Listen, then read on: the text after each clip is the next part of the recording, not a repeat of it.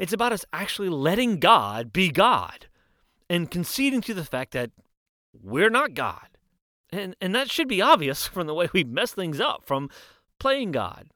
Right? But it, it, it's one thing to intellectually acknowledge this, and there's another thing to actually live it out for it to be the reality in which we live. This this is where I, we, we, we get stuck. We can get stuck here because we're just not ready or willing to surrender to it. Right? We we we, we want what we want, and instead of fighting against the ideas and the thoughts and the feelings and the perceptions that scream and tell us not to surrender, we give in to them and remain enslaved to them. But if we're willing to fight, willing to commit ourselves to the process, well, we gradually move towards letting go of self.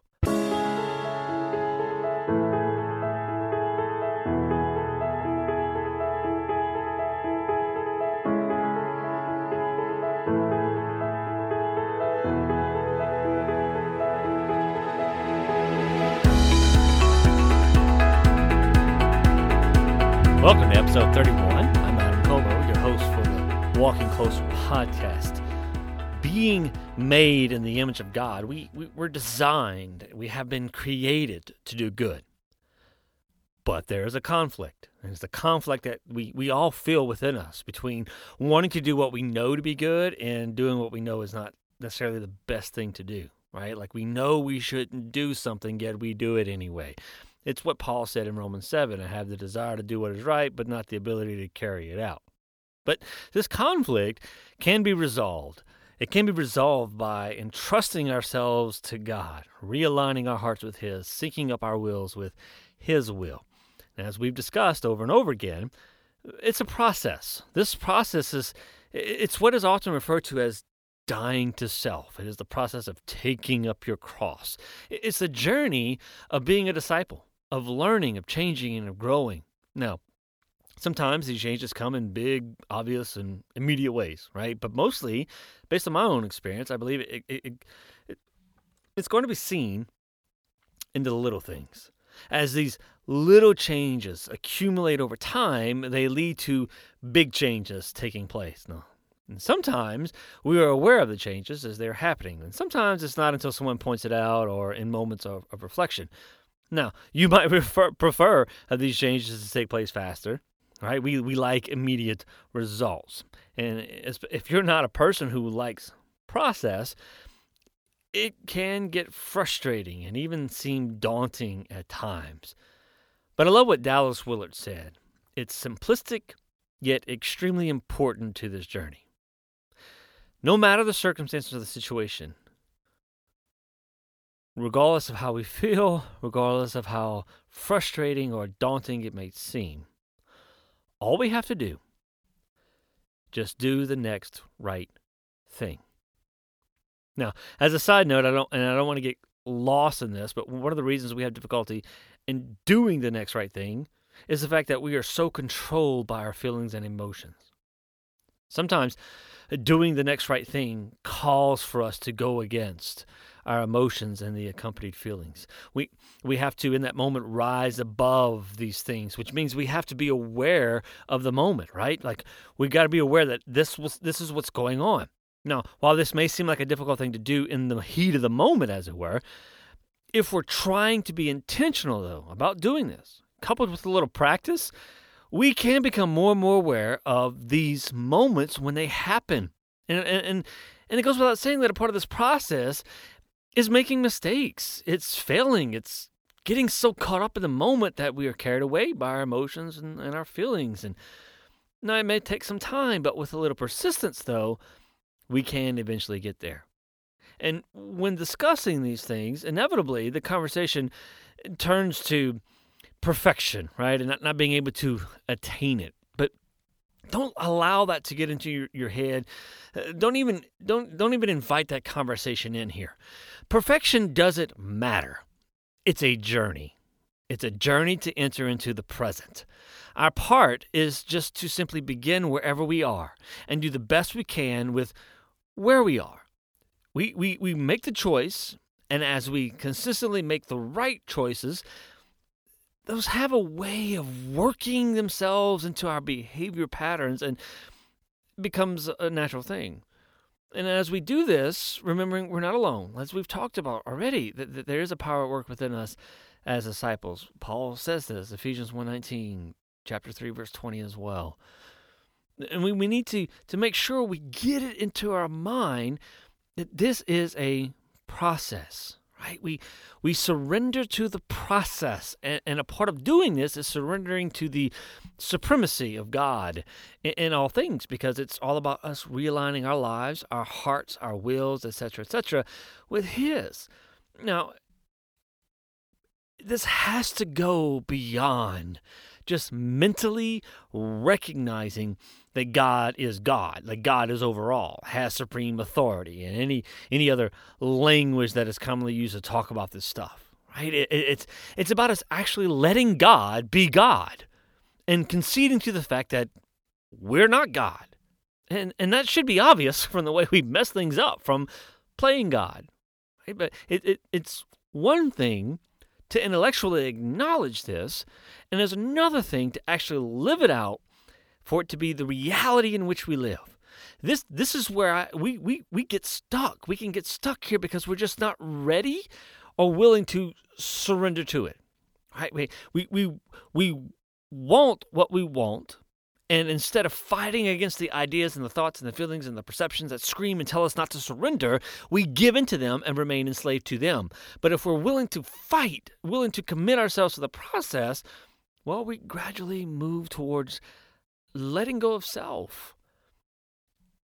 And then along the way, yeah, there are going to be certain things you you don't like, things you don't want to do, certain choices that you do not want to make. There is going to be some resistance along the way, some things we, we do reluctantly. But commit yourself to the process and the process will move you towards true surrender, where you will not resist God's will, but instead it, it begins to permeate every aspect of our lives and who we are, and we just continue to do the next right thing. In the process, it helps us to go beyond an intellectualized faith beyond just head knowledge and having all the right answers, which is a space I really believe many get stuck in.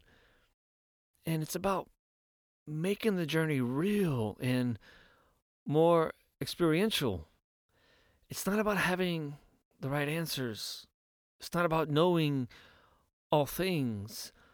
It's not about even knowing what comes next it's really not even about understanding even all of the various things that, well, the Walking Closer podcast that we, we've talked about. It's about listening and being in tune to the moment and where you are and saying yes to what's in front of you. See, we, we have a, a tendency, I think, to really get bogged down in so many things as an example, it would be really easy to listen to all these episodes of this podcast and become overwhelmed.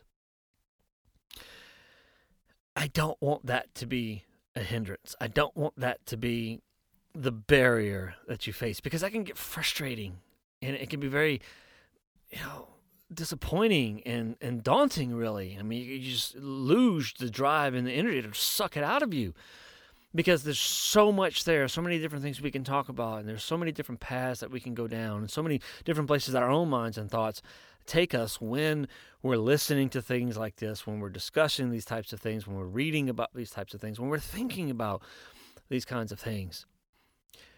My hope is that as you listen to these episodes, that you hold on to the things that grab your attention. You know, just listen to what you need in the moment and you hold on to that and you, you come back to that. See, and that's how this process works. I mean, think about this. Imagine how many times you've read something. You could you could read something a hundred times, and then one time, you know, the hundred and one time you read it, you see something you never saw before. Well, that has more to do about where we are in our journey with our thoughts and our feelings, etc., where we are in the moment. There's so many factors involved as to why we hear, why we process, why we receive the information, why things become clear. We have aha moments, as it were.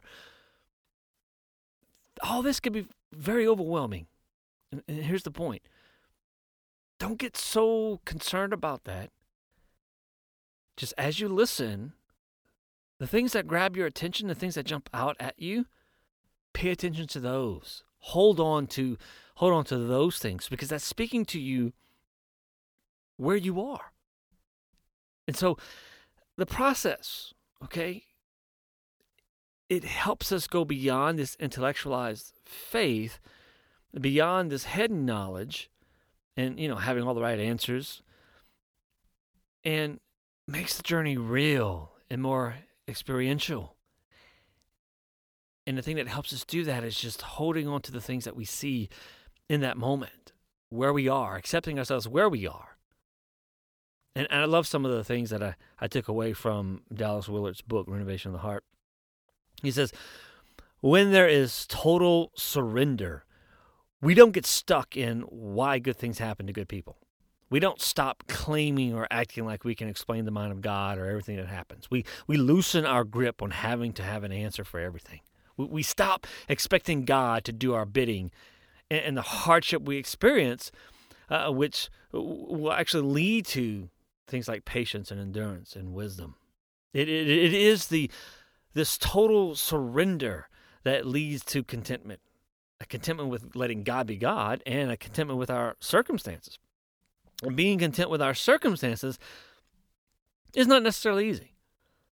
But but don't don't run from it. We, we, we tend to look for every opportunity to escape the circumstances, right? That that are meant to teach us which is why we never learn the lessons intended.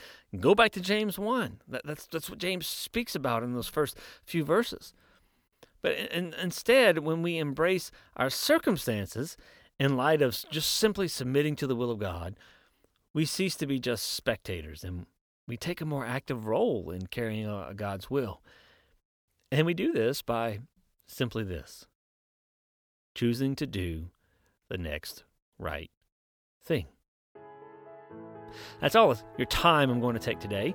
Uh, thank you for listening, and I hope you have heard something that can help you in your journey wherever you are. Don't forget to subscribe and share with others who might benefit, and make sure to join us next time as we explore becoming like Jesus from the inside out.